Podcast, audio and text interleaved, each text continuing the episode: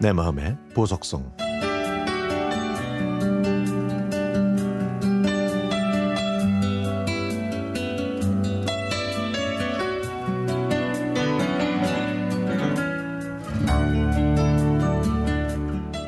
친구한테 옷을 빌렸지만 저보다 키가 커서 맞지 않았습니다.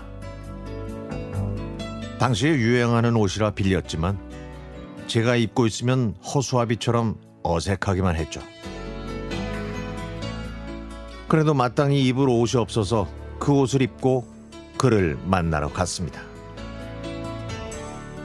그날은 음력으로 정월 대보름이었고 양력으로는 발렌타인데이인 토요일이었습니다.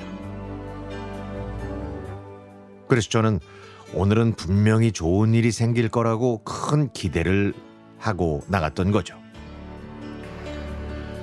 지금으로부터 50여 년 전, 그는 공군 일병이었고, 저는 직장인이었습니다.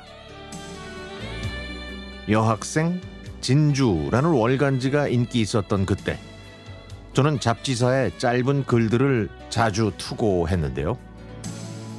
제 글이 실렸던 진주라는 잡지를 통해 그를 알게 됐고 저희는 편지를 주고받았습니다.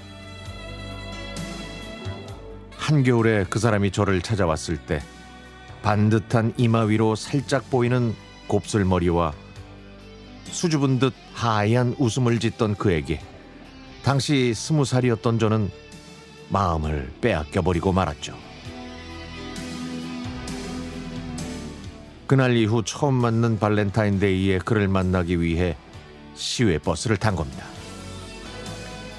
하지만 그는 이미 외출해서 부대에 없었습니다. 춥고 허무하고 쓸쓸했던 저는 무슨 용기가 났는지 번화가에 있는 다방에 혼자 들어갔죠. 그곳에는 외출 나온 공군들이 많았는데 그와 비슷한 뒷모습이 비슷한 사람도 보이더군요. 자욱한 담배 연기 속에서 긴 생머리의 DJ는 특유의 음성으로 사연을 소개하면서 음악을 들려주었습니다. 잠시 후엔 찻집 판도라의 이름으로 삼행시를 짓는 게임이 진행돼서 응모했는데 제 이름이 호명됐고 저는 따끈한 코코아 한 잔을 선물로 받았죠. 그리고 제 다음으로 발표된 사람이 바로 그였습니다. 이곳에 들어왔을 때 비슷하다고 느꼈던 그 고군군이 바로 그 사람이었죠. 제가 그에게 갔더니 그가 놀라서 저를 쳐다봤고 잠시 후에 저희는 자리를 옮겼습니다. 그날 처음으로 갔던 생맥주집은 새로운 세상이었고 그가 노래를 부르고 춤추는 모습을 보면 눈물이 날 정도로 행복했습니다. 하지만 제가 오늘이 무슨 날인지 아냐고 물어봤을 때 그는 모른다고 했죠.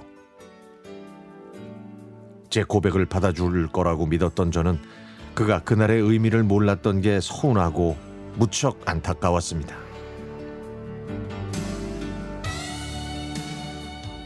초콜릿이 전부는 아니겠지만 화려한 초콜릿 바구니를 사기 위해서 돌아다니는 딸들을 보면서 가난하고 순수했던 저의 스무 살을 떠올려 봅니다. 그리고 생각하죠. 그 사람도 이젠 발렌타인데이를 알고 있겠지? 그 사람은 50년 전에 수줍은 얼굴로 오늘은 발렌타인데이고요. 이날은 사랑을 고백하는 날이에요. 라고 말했던 소녀를 기억하고 있을까요?